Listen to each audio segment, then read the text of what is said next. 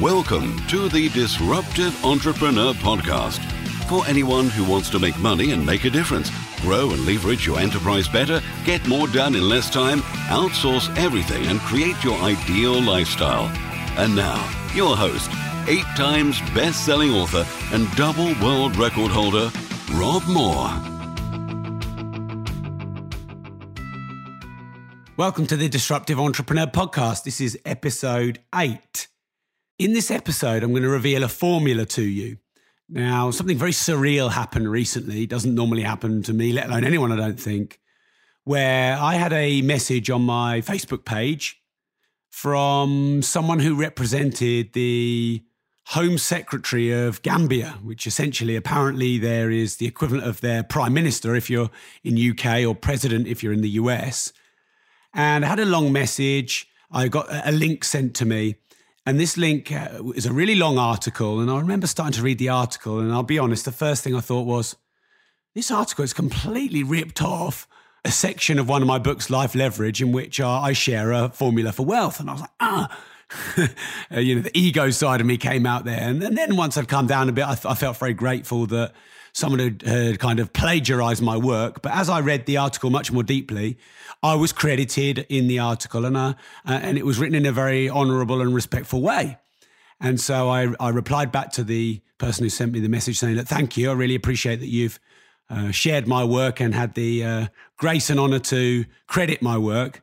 And we had a few messages back and forth. And as it happens, uh, he's very good friends with the equivalent of the prime minister or the president of Gambia, and uh, they they felt this formula for wealth was the most accurate formula they'd ever seen.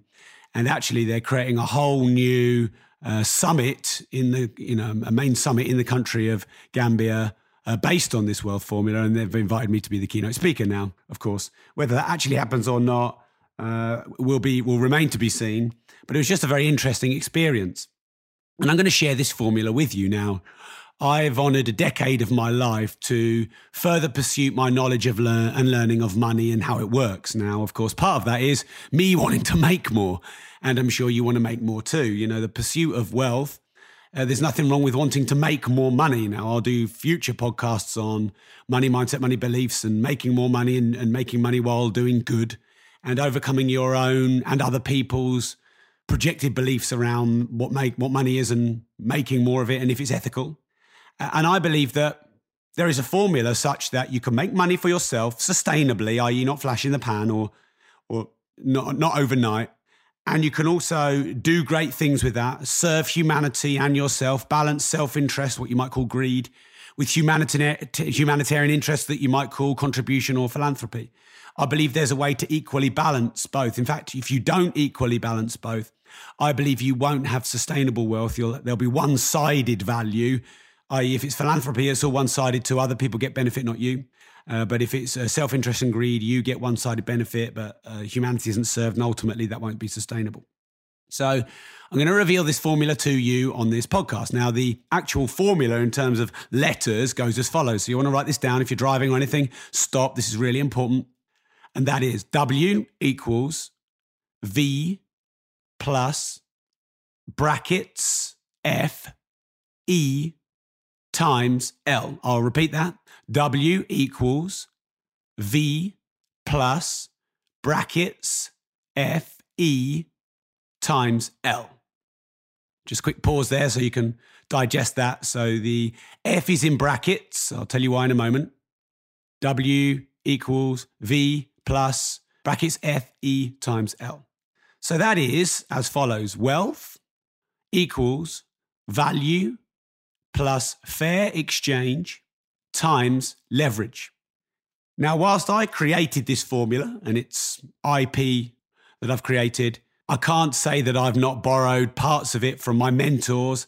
And of course, I've studied in the last 10 years so many books and audios on wealth and making money, like you probably have and parts of that are borrowed from, um, you know, maybe uh, John Demartini or maybe Hubert Howe Bancroft uh, from Capitalism, and uh, you know, I study a lot Milton Friedman, for example. I remember reading something from Roger Hamilton, who had part of that formula, and I thought, yeah, he's that, that's great what he's discussed, but I feel like there's only part of it.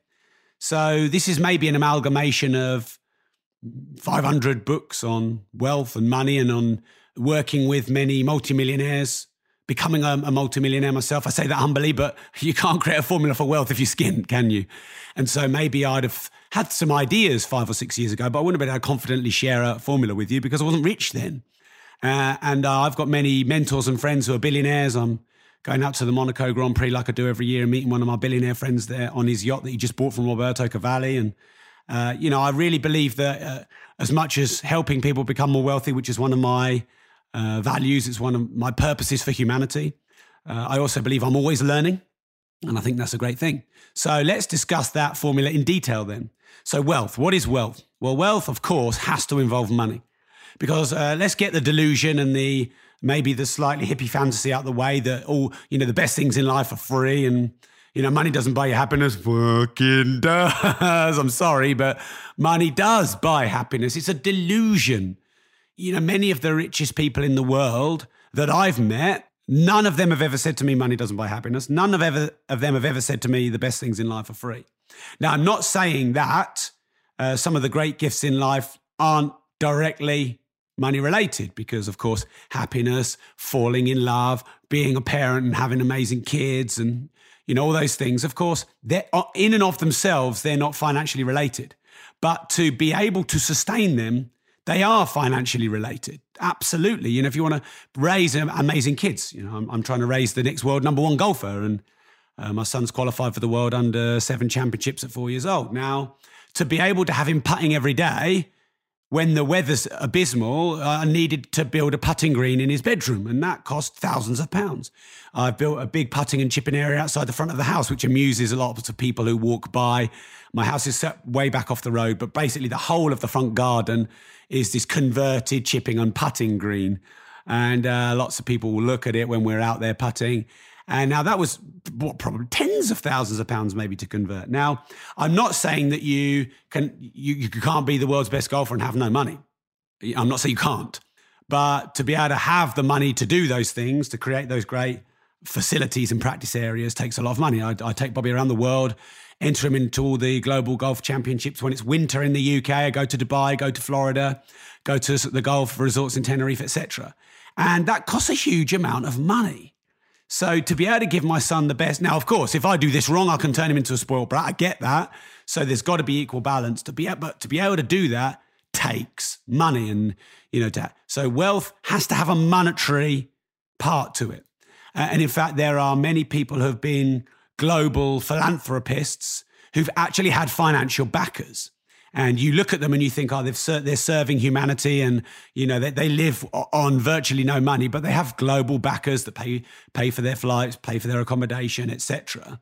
So there has to be a monetary element to wealth. It's a delusion that the best things in life are free because you want to sustain them and scale them. They need finances. But of course, wealth isn't just money.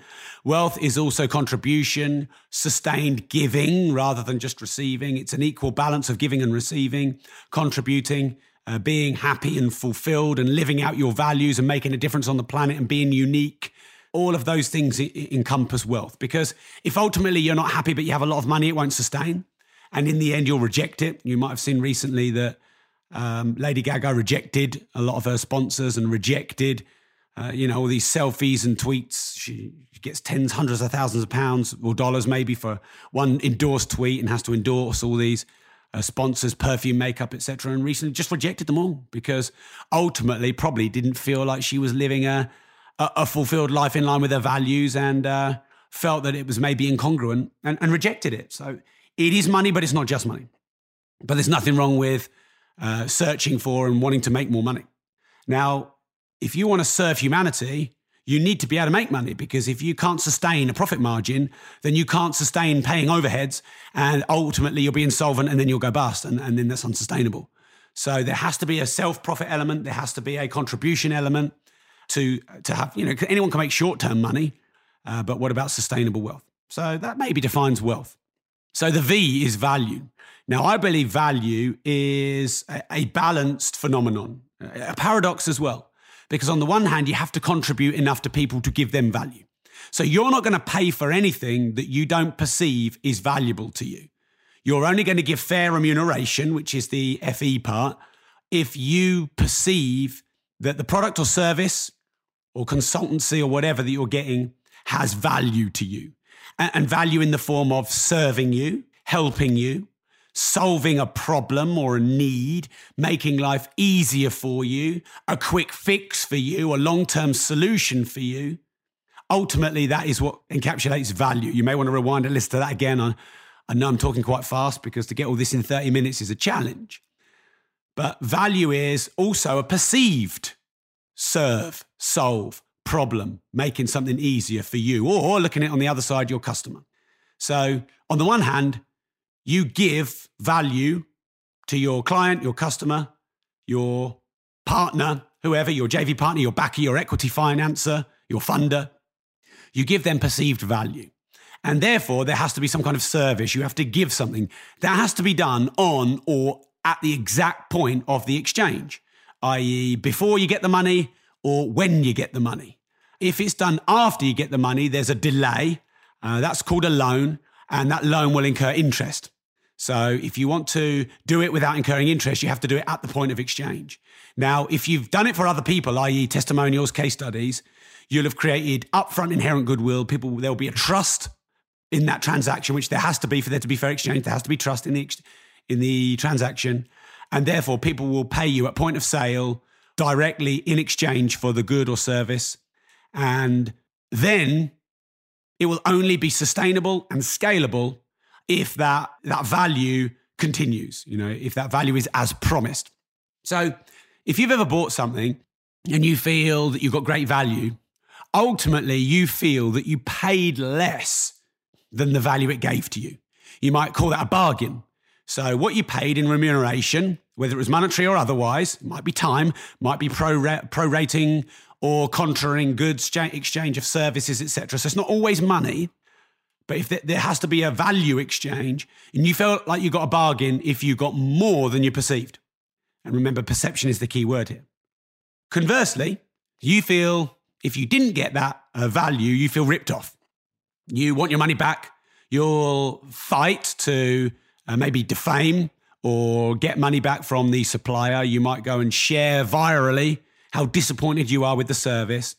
And ultimately, that will cost the service provider, let's put it the shoe on your foot as the entrepreneur, investor, intrapreneur, company owner, you might get some short term lump sum money. You know, for example, a broker who just recommends stocks all the time but doesn't really care about the client or the stock, just wants their brokerage fee. I'm not saying all brokers are like that, but some are. And it can be easy to get greedy, can't it, and chase the money. And in the short term, you're making really good money because the promise hasn't yet fulfilled. But once the promise fulfills and that promise is less than the perceived receipt, then ultimately uh, that will damage your business. It will damage your reputation. That reputation will go viral and your overheads will get reduced. Your profit margins will get reduced. They'll probably go into, uh, you'll probably become insolvent and then ultimately go bust. And the universal laws of money and life and humanity, in, in my experience and studying research and honoring and studying money over the last decade, that stands to reason. Now, sometimes people say to me, well, Rob, this value thing's fine. It's got to be equal. But that you know that equality can move. It can change. Yes, it can. So you've always got to monitor that. And some people say things. Give me example of Enron or Madoff, or you know, just using those as examples because people know them, not judging. The the reality is there was short term profit through an, an, unequal balance of receipt, i.e., you know, the the what you might perceive as scammers or people who were greedy companies or individuals. In the short term, they made uh, quick profits because the promise was bigger than the reality. But once the reality kicked in, society outed them. They became bust. They became they got put in prison, whatever. So I'm talking about long term, sustainable wealth contribution value for you and others. Uh, anyone can make a short term buck, but it will cost you in the long term. So it's not wealth, just short term money. So there has to be a value proposition and delivery so up, sometimes taking the money is the easiest part. If you sell big franchises or if you sell something that's long-term delivery, the upfront part, taking the money is the easy part, but then you've got to deliver on it. And sometimes you, it can end up costing you more than the profit you made because of the cost of delivery on something that's hard to deliver. So don't just be thinking about the short term transaction, the immediate transaction. You've got to think about the long term deliverables, the long term value. What's going to be the cost to you? If it's a great product and service that makes you money and gives great value to your clients, they will go and share and your marketing costs will reduce and your profit margins will increase because your overhead will reduce because there's zero marketing costs in referrals. But of course, if you get uh, taken to court or you have injunctions or, or small court, claims against you because the product didn't deliver, then it's the opposite and your overheads increase and your profit margins go down. So this rule follows. However, if there isn't fair exchange, FE, so we're moving on the formula now to fair exchange. If there isn't fair exchange, what will happen is there will either be a perceived rip-off or a perceived lack of value, or there will be uh, an instance where you, the provider, won't be able to sustain a profit margin because you're giving more than you're receiving, and therefore you won't be able to grow the business, sustain the business, or maintain a healthy profit margin. So, fair exchange, and the reason that F is in brackets is because really it can just be exchange. It doesn't always have to be fair, because, for example, someone could get a bargain or someone could be ripped off. And in that isolated moment, that might not damage the, the long term scalability of the business. Of course, it, if that's if that grows too much, it will. So it sometimes can just be exchange. But for example, if you're an artist and you sell your work at less than the material costs, then the buyer of the art might perceive they've got a bargain. You will probably build resentment, guilt, shame towards your market, towards your niche. Uh, you'll feel that your your self worth will diminish, and and all net worth is is directly linked to self worth. Your self worth will diminish. You won't be able to put your prices up because you, you won't feel the confidence to do so. You won't be able to sustain that lack of profit margin. And again, in the end, you'll have to change industries. You'll have to go back to an old job or you'll ultimately go bust. So, for sustainable wealth in this wealth formula to happen, there has to be fair exchange. Fair exchange is that always moving but natural balance between rip off and bargain, between overpaying and underpaying. And both are equally vital in the transaction for there to be sustainable long-term wealth for you as an individual and humanity. So whilst, you know, you might you might be pushed by your clients and customers to discount because, you know, they want to drive a hard bargain, ultimately that won't serve them because if you can't sustain your business, they can't sustain having value and service from you. And in the end, them driving the hard bargain could be a contributing factor for you not being able to deliver for them. So if you are a customer or a client to someone and you're trying to drive a hard bargain, just be aware of that uh, that balance of fair exchange.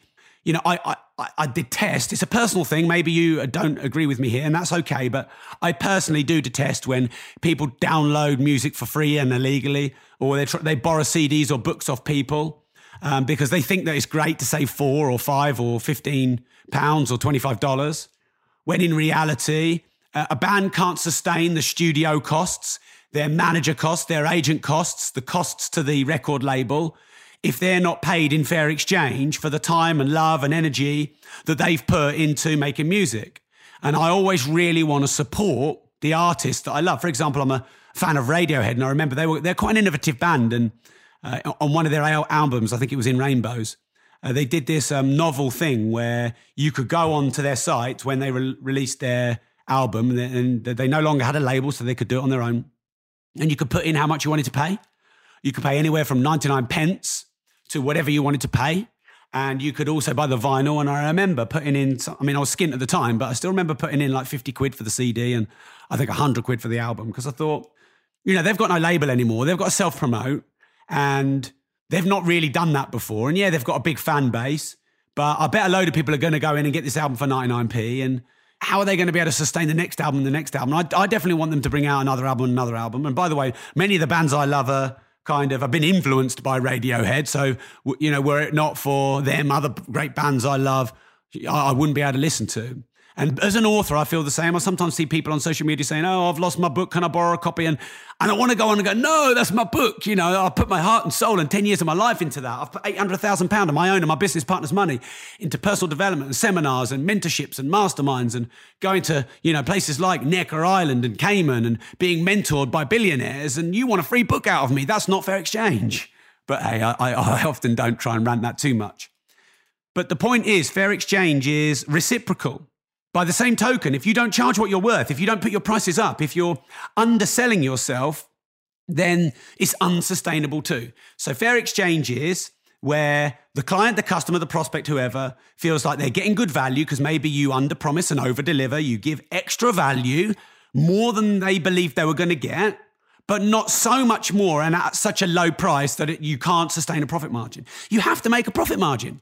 If any customer or client doesn't want you to make a profit margin or wants to be, you know, because they have a massive scale or they can be a huge supplier to you, they want to thin your profit margin down, then that's unsustainable. Now, you can only maintain thin profit margins with huge volume. So I believe Tesco profit margin is around 4%. But if you're a startup, your profit margin should be 35%. Our profit margin somewhere between 18 and 25% at the moment. We're about 12 million pounds. So what's that? 20, 25 million dollar a year business currently as I speak. But you know, as we grow, I guess our margins will reduce slightly. But when you start and you've got no, you've got low staff, low overhead, you know, you're outsourcing most of your work you, you, you need a big profit margin. You need that to reinvest into the business, to hire staff, to you're going to be taking on fixed costs. You're going to be taking on possibly, you know, you might be getting finance on equipment. You're going to be having staff, other overhead. You might get premises one day. And that's all got to be able to be paid. That's all got to be factored into the price. There's nothing wrong with that. And actually, if you're an existing business, that's lower risk to your client because your client, knowing that you've got proof and experience and got 10 years of profit margins, yes, they might pay a little bit more because they're paying the overhead of your business. There's lower risk that you'll go bust, and therefore there's a higher probability that you'll deliver on that product or service that you're promising for them. So there has to be this equal fair exchange. Now, I also believe fair exchange is, is, is a direct uh, representation of humanity. It's a balance. So self interest and humanitarian interest have to be balanced.